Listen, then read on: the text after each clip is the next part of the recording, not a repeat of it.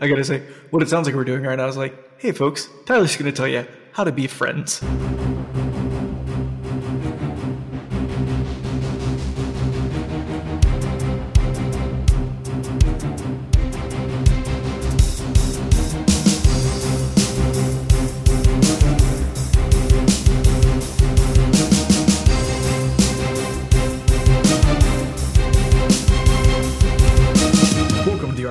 Podcast. I'm Randall James, and I am the Walrus. With me is Tyler Kamstra Hi, everybody. and Random Pal. Good evening. All right, Tyler, what are we doing today? Thanksgiving's over, and we're looking at the December winter holidays.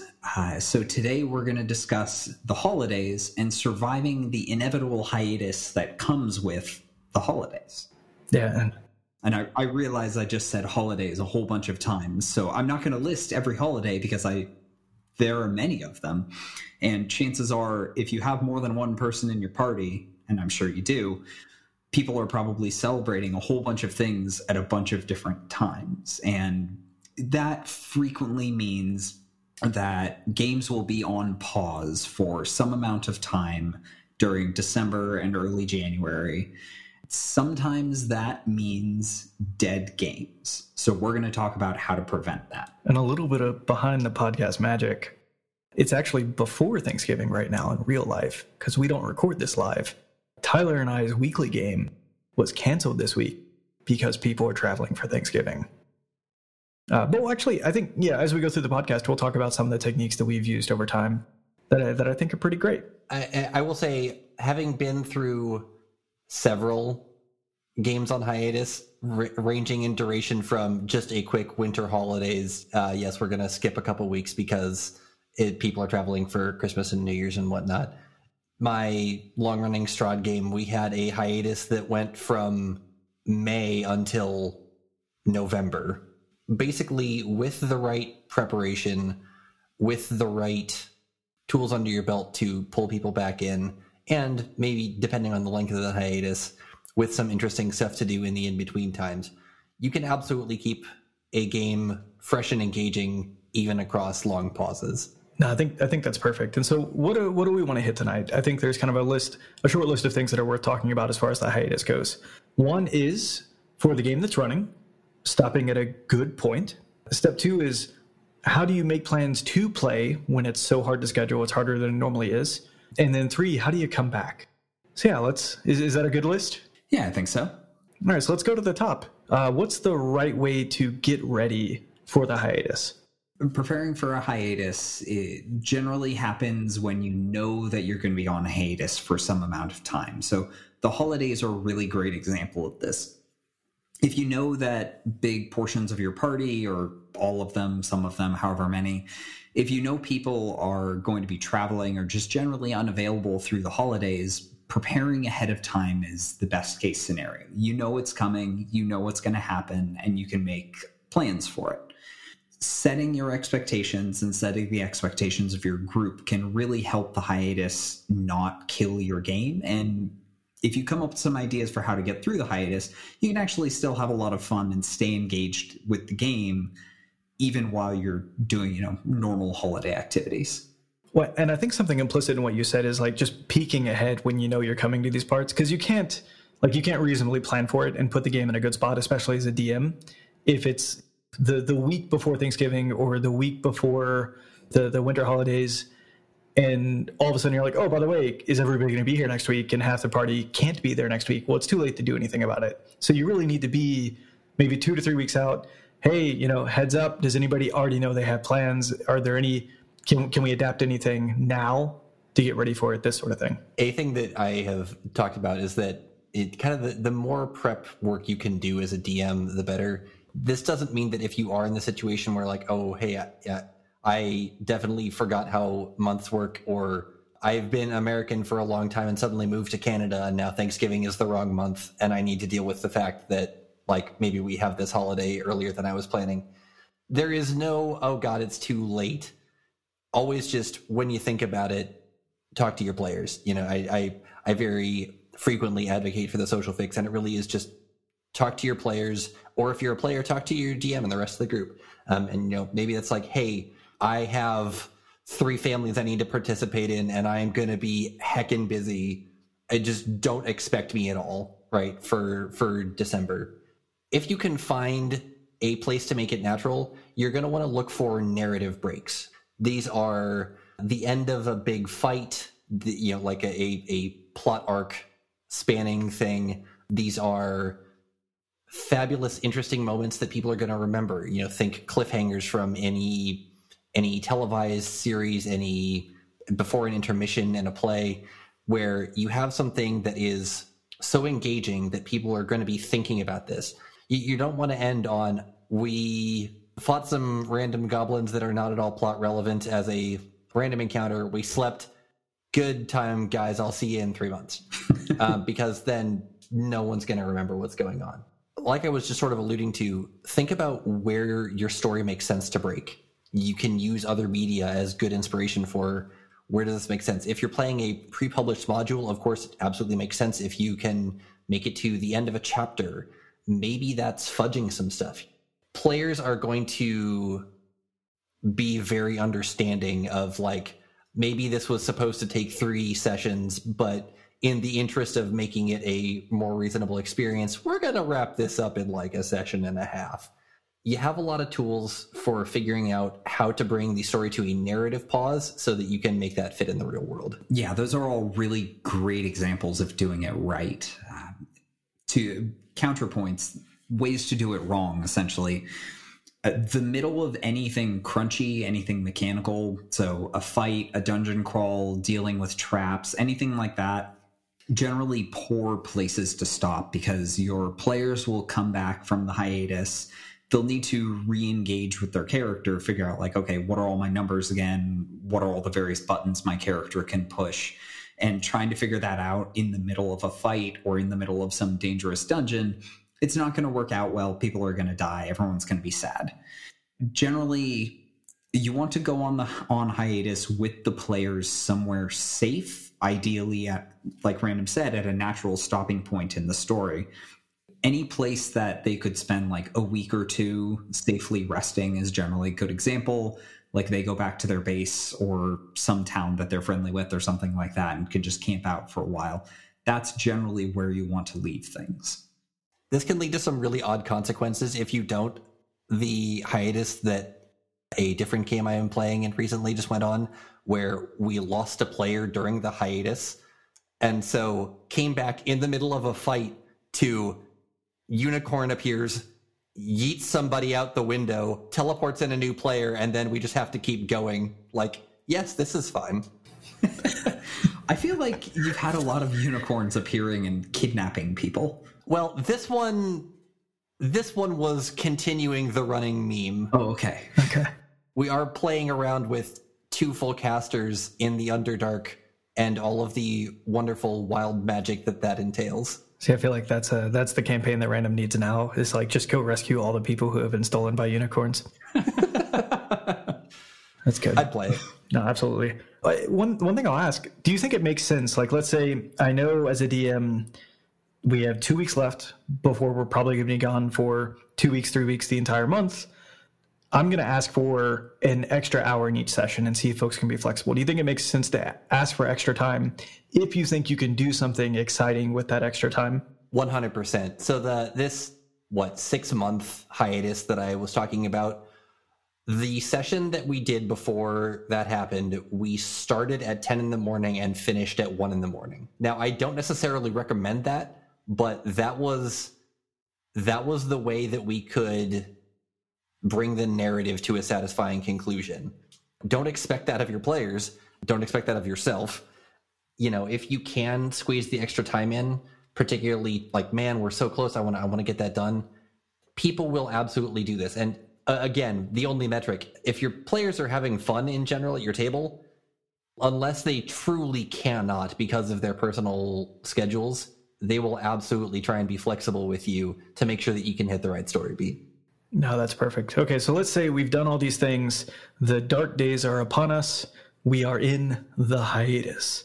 This is the part where games start to die. Like, if you've done a good job preparing for the hiatus, things won't be as bad. But the longer your game is on pause the harder it is to come back and even even missing like two three sessions frequently leads to campaigns just ending which is unfortunate but you know it's real life. Stuff happens.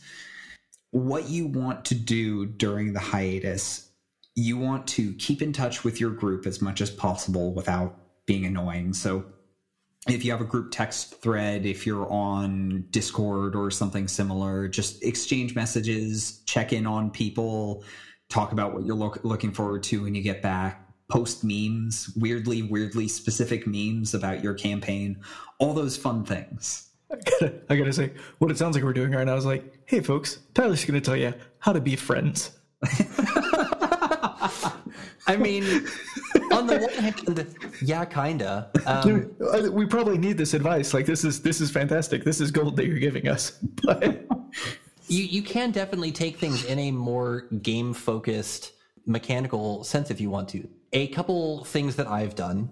The long running Pathfinder game that I was running, we we went into one winter holiday hiatus, and one of the running jokes in th- that module is that every boss after like the the very first one that you encounter has explicitly written into their text a like if you get them to low enough health they'll run away and as you start getting progressively higher level they start just not just running away but teleporting away and so at some point we ended up doing like a a one-off session in the middle of december like the last three bosses had all caught up to each other in an inn and we just fought them just practically zero context. Like all of them had run away. The party was chasing them. The party accidentally catches up to the inn where they're all asleep, and like party member and boss exit their doors into the hallway and just give each other a look. Roll initiative. Is that the one where you tried to break line of sight by having one of the enemies hide under a sheet? You know, we're not going to get into thread count blocking line of sight here, but to be fair, he was blind at the time, so I can't blame him. And I, I can't remember how we resolved that, but I think I just stabbed him. that's accurate. You know, if you can do something like that, that's great. If you also actually let me let me ask you a question on this, because I, I wanted to bring up something similar for that mid holidays game. Is it acceptable to schedule if not the entire party can be there? And why is the answer yes? That's something that I would say we can do this if there's several people as long as people are fine not participating. Thank you for giving me a beautiful segue into the other option that I was just about to talk about. Back in ye days before Roll Twenty and before Screen Monkey, oh god, those those were dark days. Yes, play by post. Back on your Gaia forum, your IRC chat, you had people playing basically in text message threads. And you can still do that. And in fact, if you have like a Discord server, that makes it fairly easy to do. And in that way, you can have asynchronous play, particularly if you are going to have a longer break where we are gone for two months, six months. Having something asynchronous going where people can just drop in and say, oh, yeah, you know, want to do this, want to do this is a, a really cool way to keep that going without making any one person feel like, uh, you know, even if though I can only check my my Discord uh, once every few days, I'm still actively contributing. And in fact, if you are going to do that, you could do something like, what are the characters doing in the several months downtime? Segue. Between your own adventures as a player, between your own sessions of the game, that's a great time to explore downtime activities. A lot of RPGs these days have rules for downtime activities, D&D 5th edition, Pathfinder, I'm pretty sure Forbidden Lands has a pretty extensive downtime system. Uh, there are some other great examples that I can't think of right now, but during that time, those kind of simulation-y things that you can do mostly by yourself and then check back in with the group those are great things to do during downtime. So maybe your character is off somewhere crafting magic item and you check in say like yeah i rolled some dice. I got these results. My character has made 50% progress on my wand of blowing stuff up. There's lifestyle rules you can explore and spoiler we're going to talk about a whole bunch of those things in upcoming episodes. Uh, but those those asynchronous things that you can frequently do by yourself are great to do during downtime activities because you can frequently do those things to stay engaged with the game check in with your friends see what everybody else is doing. Like maybe the barbarian is just off with the barbarian tribes carousing for months at a time and come comes back in when the session or when the hiatus ends and says hey what did everybody do? And like ah the wizard made a magic item. The fighter has a castle now. The cleric started a cult. All those fun things that your characters might do between adventures are great things to do between sessions when you've got a long hiatus Except it's really awkward when the player comes back and the player started a cult. I mean, you know, that's just good role play. Either way, it's fine. just um, LARP a cult. it's like nobody else is LARPing; they're just in. yeah. I, so one of the one of the techniques that we we being Tyler and I in our game have used, we have five folks who show up every week, a DM, four players Everybody is married with children and full time jobs. Uh, and so, one thing we already play short, short sessions, we play every week for two hours. The other thing we try to do is that if folks can't make it, we'll try to pick a different day of the week. And usually we can make that work. When that doesn't work, we still try to get together as a subgroup. Not to play D&D, but like we'll get together and we'll do StarCraft, or more recently, we started doing like uh, the tabletop simulator. And the main thing that we're trying to do, bluntly, is basically hold the time. And I think during the hiatus, you know, except for like the core weeks that where, of course, folks are going to be out, if maybe only just one person can't be there because they're going to be traveling or something like this, holding the time slot, I think will do amazing things for the group in, in getting everybody to stay together versus giving the time slot up week after week because I think at some point you kind of get numb to it. You just get used to the idea it's like, oh, we just don't get together. Versus if you're trying to put that effort in to hold it together, nobody, you know, nobody's family gets accustomed to like, okay, you know, oh, I thought that was available sometimes. Uh, it generally isn't unless we're the reason that that we're not actually going to play that week. One thing, if you do have one player who is consistently a reason why like main game can't happen, a if it's a problem discuss that, you know, take take the social way out. But if it's so much a problem, but just a thing to be aware of, if you want to have another game going that is a different game with those players, that can actually be a fun way for somebody who maybe uh, wants to try DMing, but is too afraid of like, oh, I, I don't want to try running this whole big game. Let people like run a, a three shot arc and maybe that three shot arc takes place over eight months because that's the the number of that's how long you need to get those those sessions in. Give something people kind of light popcorn that they're not going to really want to get in super story involved in, but that can be a really good way to give people an introduction to that sort of thing.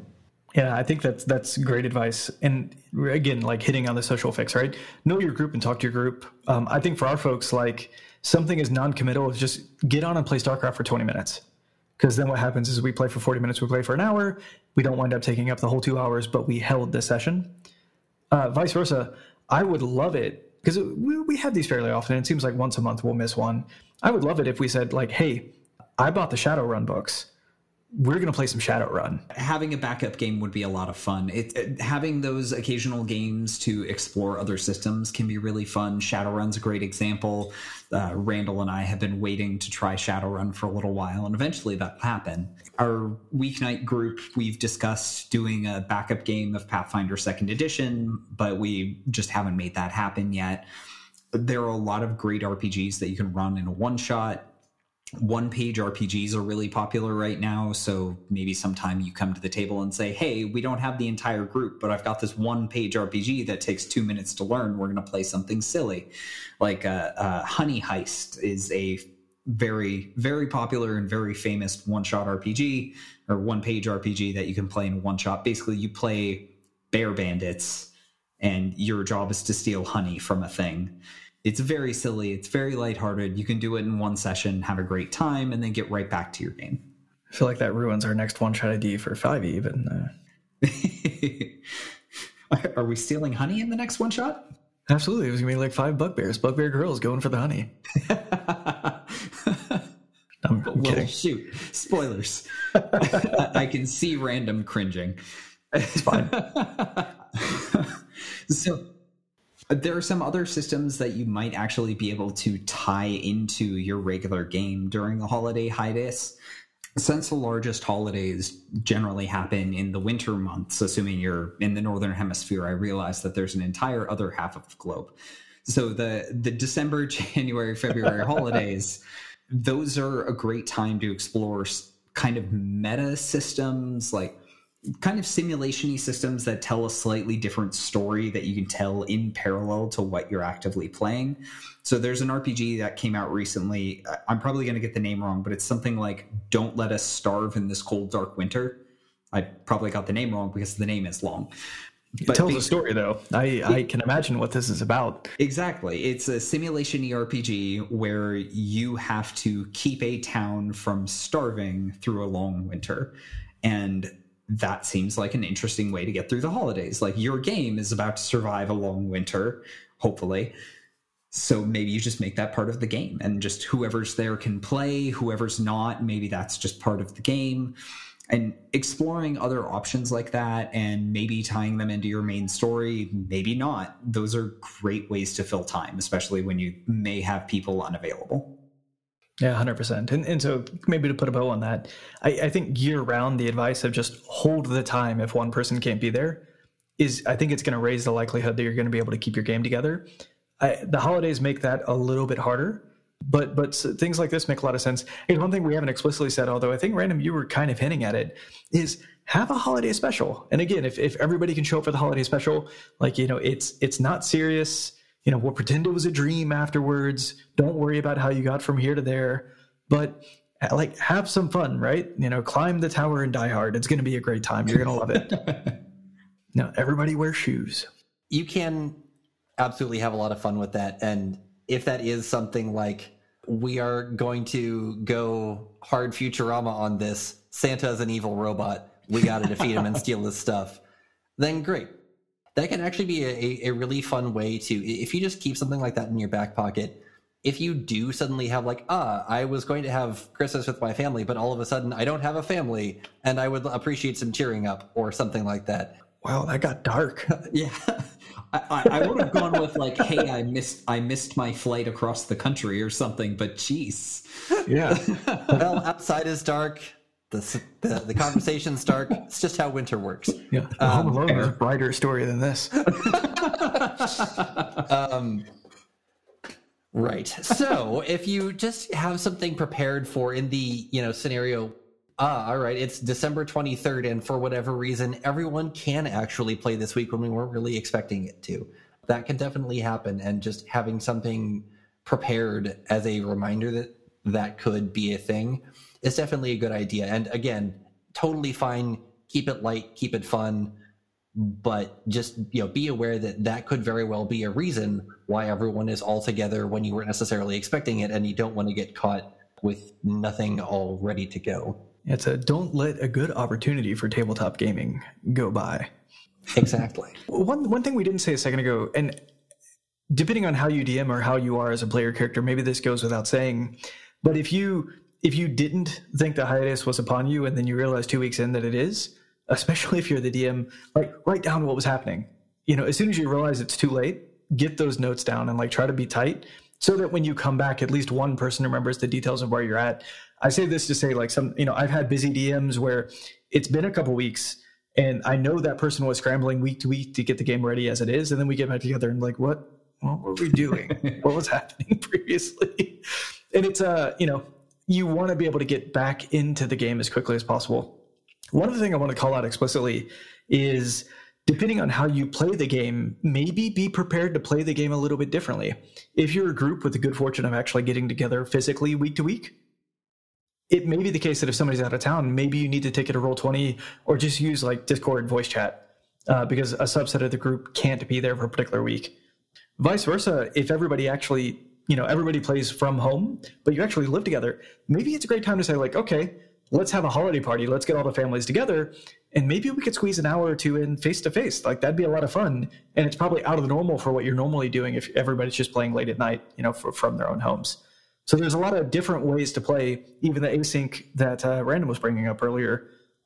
Don't be afraid of taking the format somewhere that it normally isn't if it enables you to keep the game going.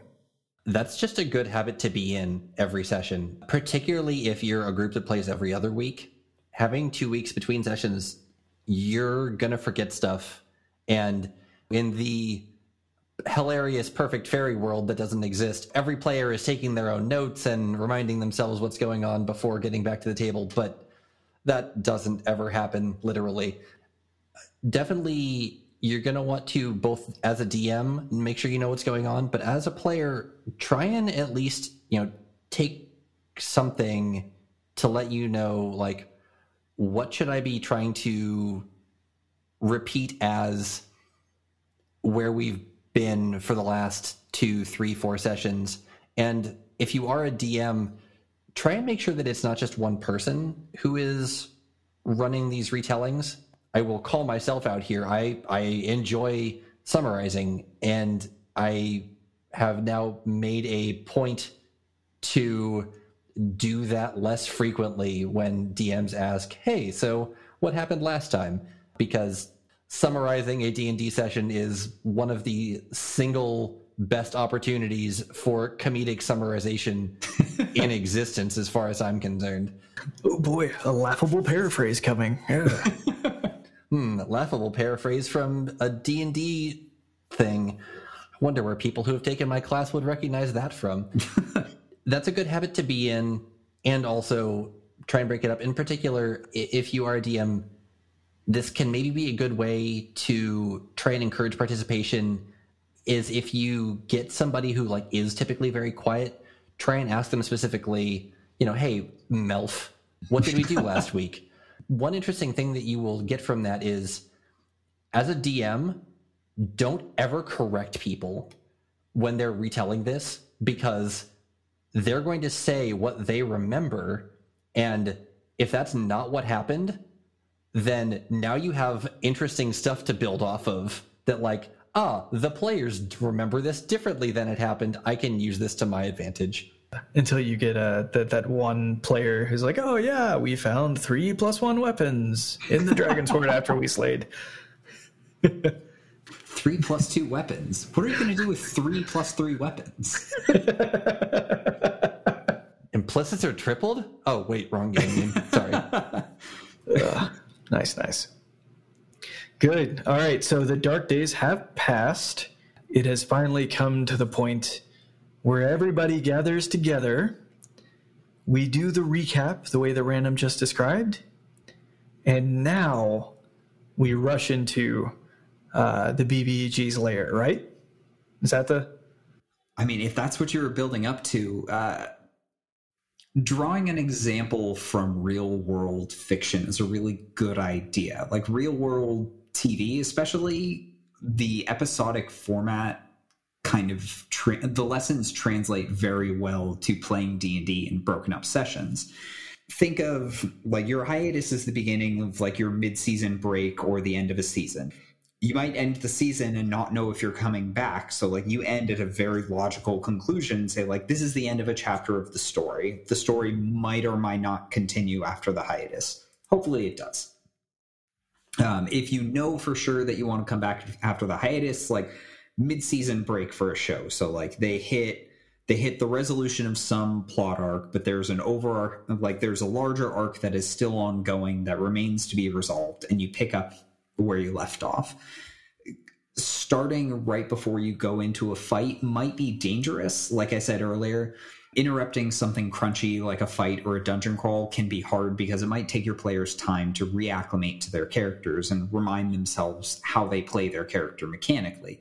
It can be very easy to transition back into like your character's voice and role playing them, but you might forget like oh yes i i know these three spells and this one's my favorite and when i combine it with like this doohickey and wave my magic wand a spe- specific way if you've forgotten that mechanical minutia of your character, going straight into a major fight is probably going to get you killed. like a show that may have been on hiatus for some amount of time, doing kind of a recap episode can be very helpful. Maybe the players go and they meet up with some NPCs who are part of the story and they discuss things, and that gives them a bunch of reminders. Maybe they spend time like they're in a library. They're researching the ancient draco lich who's been around for tens of thousands of years to figure out like ah yes here's all these plot points that we remember and you kind of spoon feed them plot information until they're back up to speed. Going straight into something like again like a boss fight dangerous but if you warm them up to it and then throw them into the boss fight either like halfway through the session or at the beginning of session 2 that can work really well I also want to touch on one other thing that's a little bit off topic. So you're you're on your long hiatus. You have some amount of time between regular sessions of regular games. And this has happened to me a couple of times. Other people want to play. Like you have family in town, you have some family member who sees you open a new D&D book around the Christmas tree and they're like, "What is this? Teach me." Yeah, everybody watched uh, the most recent season of Stranger Things, or any of any of the seasons of Stranger Things. Maybe you have somebody who's curious about tabletop games. Maybe you have someone who specifically asks you, like, "Hey, I'm in town for two weeks. Teach me to play D and D," something like that. Being prepared to run a game unexpectedly during a long hiatus can be very helpful for situations like this. D&D is probably a great example just because it has so much name recognition. That's frequently what new people will ask for. Yeah, I'm, I'm imagining this funny scenario. You know, it's like, oh, it's like I heard, you know, you know something about Dungeons and Dragons, and I think I'm interested in this. I'd like to try this. And you're like, oh no, no, I couldn't. You know, it'd be hard to put it all. It's like, oh, what do you know? I got these six character sheets right here. Why don't you pick one? We'll see what happens. Yes, absolutely. Uh, pre-gen characters and a short module to run are a great idea there's a really popular module on DM's Guild called Wild Sheep Chase that I frequently recommend both to first time DMs and to people who just need something to have on the fly. It's short, it's comical, it it hits the mechanics pretty well, and it's not like some deep story that you're going to worry about. There's some cool magic items. You get to talk to some interesting NPCs. I don't want to spoil it too much in case you end up playing it we'll have a link in the show notes. It's, it's a great adventure if you're going to run a one shot. I, I, think you have ran that for me and a few other folks, and I feel like it went well. Like I said, it's one of my favorites. Yeah, I, I think this is good. We we've talked about in the past. Like one of the, I, I think I suppose we take for granted how easy it is to like make characters and get set up, but for new players, I think making characters is one of the most intimidating things. And so instead of like getting into the minutia it's like okay well we have to roll this but we're going to hold a dice out or you need to you know rank this based on blah blah blah or please go read this entire rpgbot.net website. I think having like uh, a handful of pre-gen characters where it's like what do you want to do? Can it kind of look like this? Okay here. And then if we need to adjust something we'll adjust something. I think is super powerful. It's kind of a bad experience. Like i'm you know i'm a, a salty teenager or I'm I'm a, a, young adult getting ready to engage in something fun, and I'm like, hey, I kind of want to try this, and it's like, okay, here's what we're gonna do. We're gonna spend four hours looking at the internet and doing and, math, and reading. exactly. Like that's a that's the experience where it's like yeah i tried d&d once and i didn't really get it. Like at the end I, it's like i had an nft that was a, a character sheet and i didn't know what to do with it. Uh, yeah.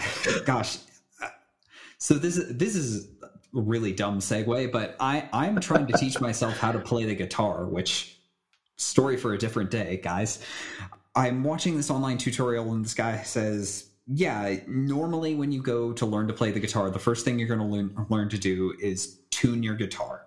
And if that's the only lesson for guitar you ever get, you'll probably won't want to play guitar because you didn't learn anything fun so for people's first time if it's over the holidays you want to keep it light you know you might never get to play with this person again or maybe you do whatever. Get them right into the game as fast as possible. Like hand them pre-gen characters just run the one shot with the pre-gens it's totally fine. They're going to have a great time. Building a character the first time can be super intimidating and when they're ready to build a character send them to rpgbot.net oh Perfect. Uh, and then yeah, like don't what's hard to put it? Don't bury them in the rules. Like listen, listen to random, listen to random, listen to random. Let them have fun. You know, these are folks who are maybe you get them into a regular game, especially if you're in the mood, like you're you're trying to create a game at the moment. Like this could be opportunity to really get them excited about it. Where like later on, you it's like, hey, there's a little bit more detail. There's another layer of depth. You know, it's it's meant to be fun. Let it be fun. If the first time you even like as you're introducing someone to the game, don't also feel the need to stick to the rules as much. If, if this is somebody who's going to play uh, a tabletop game with you once for several hours uh, over like Christmas weekend and then may well never play the game again, they don't need to know how tumble works. Now, if they specifically ask you, like, oh man, I wish there was some way that I could like juke past this guy, great. There's a thing for that. Tyler said it really well. You want to get these people playing as fast as possible. Give people dice because, you know, math clack rocks make the brain happy. Give them a character sheet so that they can have something to identify with. And this is actually just good advice for teaching anyone any like game at all, any tabletop game. Give people things to fiddle with, give people things to engage with, and that's going to make them participating a lot more fun for them. And really just don't feel the need to beat these people up with the authentic experience TM. I'm, I'm imagining like the scene from Glengarry Glen Ross that's you know always be closing always be closing. Like trying to just get people to commit to playing the game. I mean it is it is a little funny. Like the way that we're talking about this is if it's like a sales job that we we need to get people into the game. But the reality is like we love this hobby. We want the hobby to grow. And you know i guess this goes back to the um you know the, doing social good with tabletop gaming that I think more people in my life should take a shot at playing tabletop because I think that they will grow as people and they'll learn a little bit something about themselves, how to communicate, how to put themselves out there in a way that is fun and maybe a little uncomfortable at first, but ultimately is going to pay off for them. Eh, Producer Dan, can we plug the thing? I, am getting a thumbs up. So by the time you hear this episode, this is probably already in your podcast feed, but we recently put together a how to play Dungeons and Dragons podcast series. A it's three episodes and a post-mortem episode. So four episodes. Four episodes. I can count. Um, I promise I'm good enough at math to play this game. Three plus one. Jeez. Anyway, so we put together a, a how to play series it's very light. It's very quick. It is intended for people who know how to play to hand off to their friends and say here if you want to learn d&d if you don't know anything about it anything at all just listen to these four episodes. I think they run what two and a half hours total something like that. So by by podcast standards very short the length of one long movie. By the end they will have learned the basics of the game learned how to build a character, listened to an example of the game being played that will go over like here's how this game works in a practical sense, and then a Q&A at the end for anything that we didn't cover. It's very light, it's very easy to pass off to your friends, and hopefully after they listen to that, they'll come back ready to play more. All right. Well, I think we did it. I think that was a whole episode. Uh, yeah. So we have a question of the week, and we have a question of the week that came via email. I think that's great. We're not going to tell you the email address. We're just going to read you the question. um, I'm very excited about this. this. Is, this is the first question of the week that we've gotten via email. Usually people prefer Twitter, but I'm very excited about this. So this comes from Altchester. Hey y'all, big fan. I was wondering what your recommendation would be for a specific scenario. I'm in a Westmarch server, so I play with a different group of characters in each game. What build would be the best for the tier 2 part of the game to maximize damage? We talking full min max, baby? Thank you, Altchester. So there's some there's some background context that I should explain real quick. So West March is short for West Marches, which is a specific style of play where you essentially have a stable of players and characters, and any given session is just whoever shows up. So you might for one session like player A, B, C, and D go crawl a dungeon. Next session, players C and D aren't there. Players E and F are. They go do something else, and you you play essentially a series of one shots in the same setting with the same not even the same characters necessarily but with, usually within a specific locale within the game world does the dm even flip sometimes oh you absolutely can it's, okay I've never personally experienced it done that way, but I really want to. If the DMs are comfortable sharing a game world, yeah, absolutely. You can change DMs between sessions. Yeah, just whoever's available on whatever night. Altchester mentioned being in a server probably means that they're in some kind of chat server, like a Discord server, where just whoever's available says, "Hey, I'm free tonight. Who wants to play?" You throw a game together. You do one. You do one session. You let everyone. You let everyone know what happened, and then maybe you play the next night. Maybe you play the next week. You just play however, however, and whenever you like. West Marches is a lot of fun. Min maxing. I'm I'm sure people who listen to this already know what this is. Okay, so the one that I wasn't clear on, uh, tier two part of the game. Yeah, yeah. This is written into the D and D source books, the like the core rule books. Wizards of the Coast defines tier one as character levels one through four. Tier two is character levels five through ten. Tier three is character levels eleven through sixteen, and tier four is character levels seventeen through twenty. You will also notice that this is weirdly where cantrips break. When cantrips get an extra level, is each of these tiers. Just that's that's a, a convenient way to think about that. So tier two is characters starting to come into their own. By level five, every class has guaranteed gotten their subclass. You're starting to get things like extra attack. You're starting to get third level spells. The wizard has suddenly filled up on fireball for the whole day. this is where you can start getting into like where am I not just a dude running around with a sword trying to be a hero? Where am I an actual like strong player character with some interesting cu- customization and optimization? Tier 2 is really where characters start getting strong and there is a big difficulty spike in 5th edition right at level 5 because players get so much at level 5 Fireball and extra attack are great examples because that's just a huge increase in how much damage the players can do. So monsters get stronger to compensate. Tier 2 is a really great place to play D&D. You haven't gotten high enough level that you've got teleportation and the ability to travel to different planes of existence unless the DM wants you to do that, but you're still powerful enough that getting stabbed by one goblin probably won't kill you. So this is also a good tier where character optimization can really flourish because you've had enough levels that you've got your central features, you have your subclass, like Random said, you probably have enough space to multi-class if you want to. So there's enough room that you can build a really interesting mechanical character and you're not still waiting like okay i've got to get two more levels before my character actually comes online and gets to do something mechanically interesting. All right, so that's that's the backstory. Yes. Now, what is the answer to the question? Well, there's a lot of great answers. So it sounds like Altchester here wants to play something with high damage output. So there's a lot of really great options. Uh, random, Randall, I'm sure you both have great options. But my first thought here uh, Hexadin is a solid choice. Tons of damage output, build around charisma nice and durable, fits into any party, which is great in a West Marches game. Honestly, it's just a really fun multi-class build to play.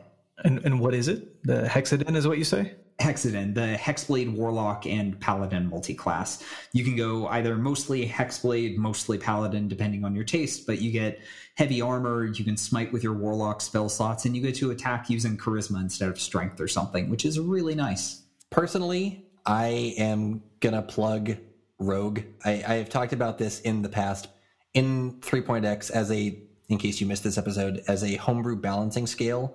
Uh, there were four levels of balance, um, and the the relevant part here is the the top two. Wizard balance is I win without doing damage because spells are strong. The rogue balance was what does this thing do? It does a boatload of damage. I want to pick up this brick of d6s and throw it at the table and hope that I accidentally hurt my DM. This is rogues still do that. If you can find ways to sneak attack, which there are a lot, the optional rule take aim that was added in Tasha's is really, really good. For what flavor of rogue you want to do damage with, you can kind of pick any of them.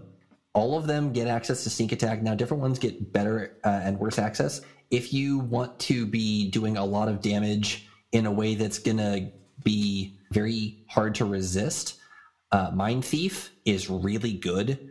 If you take aim, throw a Mind Blade, you'll have advantage, which means that you get to do sneak attack on a 60 foot ranged attack of psychic damage, which means that it's not going to get resisted. It's it's going to be very hard to deal with. So that's a, a very easy way to do a lot of damage with very little investment. I think you mean Soul Knife. That's the one. Yeah, Mind Thief was something from 3X, right? Uh, no, Mind Thief is a Gloomhaven class, and oh, oh no, we are not ready to character optimize Gloomhaven. Um, Maybe you aren't. Uh, okay. fair point. Fair point. Let's see other good builds. Uh, uh, yeah, going on Rogue, I would go Arcane Trickster. In in tier two, they really really shine. Um, you can use Booming Blade as an Arcane Trickster. Pair that with Uncanny Dodge, and just like walk up, Booming Blade, walk away. They take extra damage if they follow you. It's great, super easy. Straight Wizard, yeah, awesome every time. Always my favorite character. Just single class Wizard. If if you have one spell slot, prepare Fireball. If you have two spell slots, prepare Fireball twice. It's it's really hard to to make it past the straight pile of d6s that you're going to get from casting Fireball. Uh, one thing, if you do try to, if you do go rogue, be aware that a common oversight in fifth edition is that sneak attack is something you can activate once per turn, not once per round. So you can very effectively double your damage if you can get your party to give you some way to perform an opportunity attack on somebody look for that. That's that's a huge thing there. A, another thing that I will say can be some really fantastic damage is if you find ways to so um, fighters. I realize this is a weird thing to say. Action surge is so good that a test you have to hold every single class's capstone to is is this better than instead of taking the last two levels of my class to get the capstone, I take two levels of fighter for action surge? Because action surge is that good. Whether that's I'm going to have a spike turn where I swing my great sword four times and hey, look, that's a fireball's worth of damage that also has modifiers on it. Uh, and if you're going to do that, then great weapon master the feat that lets you take a penalty for extra stuff yeah um, and, and particularly if you can combine that with being an elf to get elven accuracy because oh, yeah. fighters get a lot of i am rolling three dice to hit which nicely compensates for the penalty that i've taken. You're, you're going to end up doing if you do take this theoretical action surge turn that's one turn where you're doing 8d6 plus 50 it's really hard to do two-handed weapon with elven accuracy because you have to attack using dexterity or i'm pretty sure it's like dexterity intelligence charisma. wisdom charisma yeah. But you can do it with a bow with sharpshooter just the same. And yeah uh, doing a turn where you have a flat modifier of like plus 50 to damage pretty good turn pretty good turn yeah, there there's a ton of builds here. Check out the site rpgbot.net. The multi-classing guide is really helpful here because you have enough room to multi-class and definitely talk to the other people in your party. Even in a West Marches game, knowing who you'll synergize with really well can help you optimize what you want to build. Just being a support class is honestly frequently the best thing you can do. If you know nothing else about the game you're walking into, coming in as a bard or a cleric built to support a party is an easy way to make yourself popular. Ah, nice. Good good notes, good notes. So yeah, we'll make sure we have links in the show notes to the multi-classing guide. Uh, do you have a specific guide for the Hexadin? Not specifically for the Hexadin. I do explore some of the minutia in the multi-classing handbook, but uh, I don't. We don't have a full guide for it yet. The guide that I wrote for the Oath of Conquest Paladin, uh, which touches on Undead Warlock. One of the big things that affects how that character plays is your spells. Um, so even if you don't want to take the guide as is, which does personally hurt me a little bit, but I'll, I'll get over it. Um, at the very least, I'd recommend checking out the spells because a lot of problems you may run into once you understand that a lot of the paladin spell list is concentration and that that can mess with a lot of the buffs that you're trying to cast. So definitely read up on that. Even if you don't decide to go that character whole hog, it's got some good stuff to to find there. Cool, and we'll make sure we link these in the show notes. All right. Uh, well, thanks, folks. Uh, so next episode, we're going to talk about lifestyle rules. Uh, I'm Randall James. You can find me uh, at amateurjack.com and on Twitter and Instagram at jackamateur. I'm Tyler Kamstra. You'll find me at rpgbot.net. Facebook and Twitter, RPGBOTDOTNET, and patreon.com slash RPGbot. Uh, and I'm random. I don't generally participate in social media very much, but you may find me here on rpgbot.net writing articles and contributing to this podcast. and in places where people play games, you will often find me as Harlequin or Harlequint. All right. This episode was made uh, with uh, producer Dan. All hail the leisure Illuminati. You'll find affiliate links for source books and other materials linked in the show notes. Following these links helps us to make this show happen every week. Uh, you can find our podcast wherever the uh, fine podcasts are distributed. If you enjoy this podcast, please rate, review, and subscribe, and share it with your friends. Uh, we are going to have this new art coming out on how to play D&D 5e. The holidays are a perfect time to find somebody that you love that doesn't know the game yet, introduce them so that they can come on board. By the time this comes out, that's going to be live in your feed. Uh, definitely share it. And we'll have links on the site as well as you can also share a link to the site so that somebody could actually just pop on and listen if it's somebody in your life who doesn't have their favorite podcast app already. If your question should be the question of the week next week, please email podcast at rpgbot.net or message us on Twitter at rpgbotdotnet. Thanks, folks. Enjoy the holidays.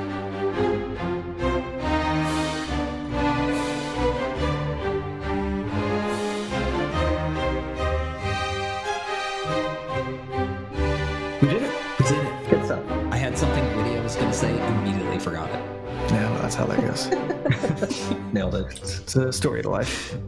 I'm sorry about your party, bro. You're just gonna have to kiss that goodbye. Maybe you should find some new friends.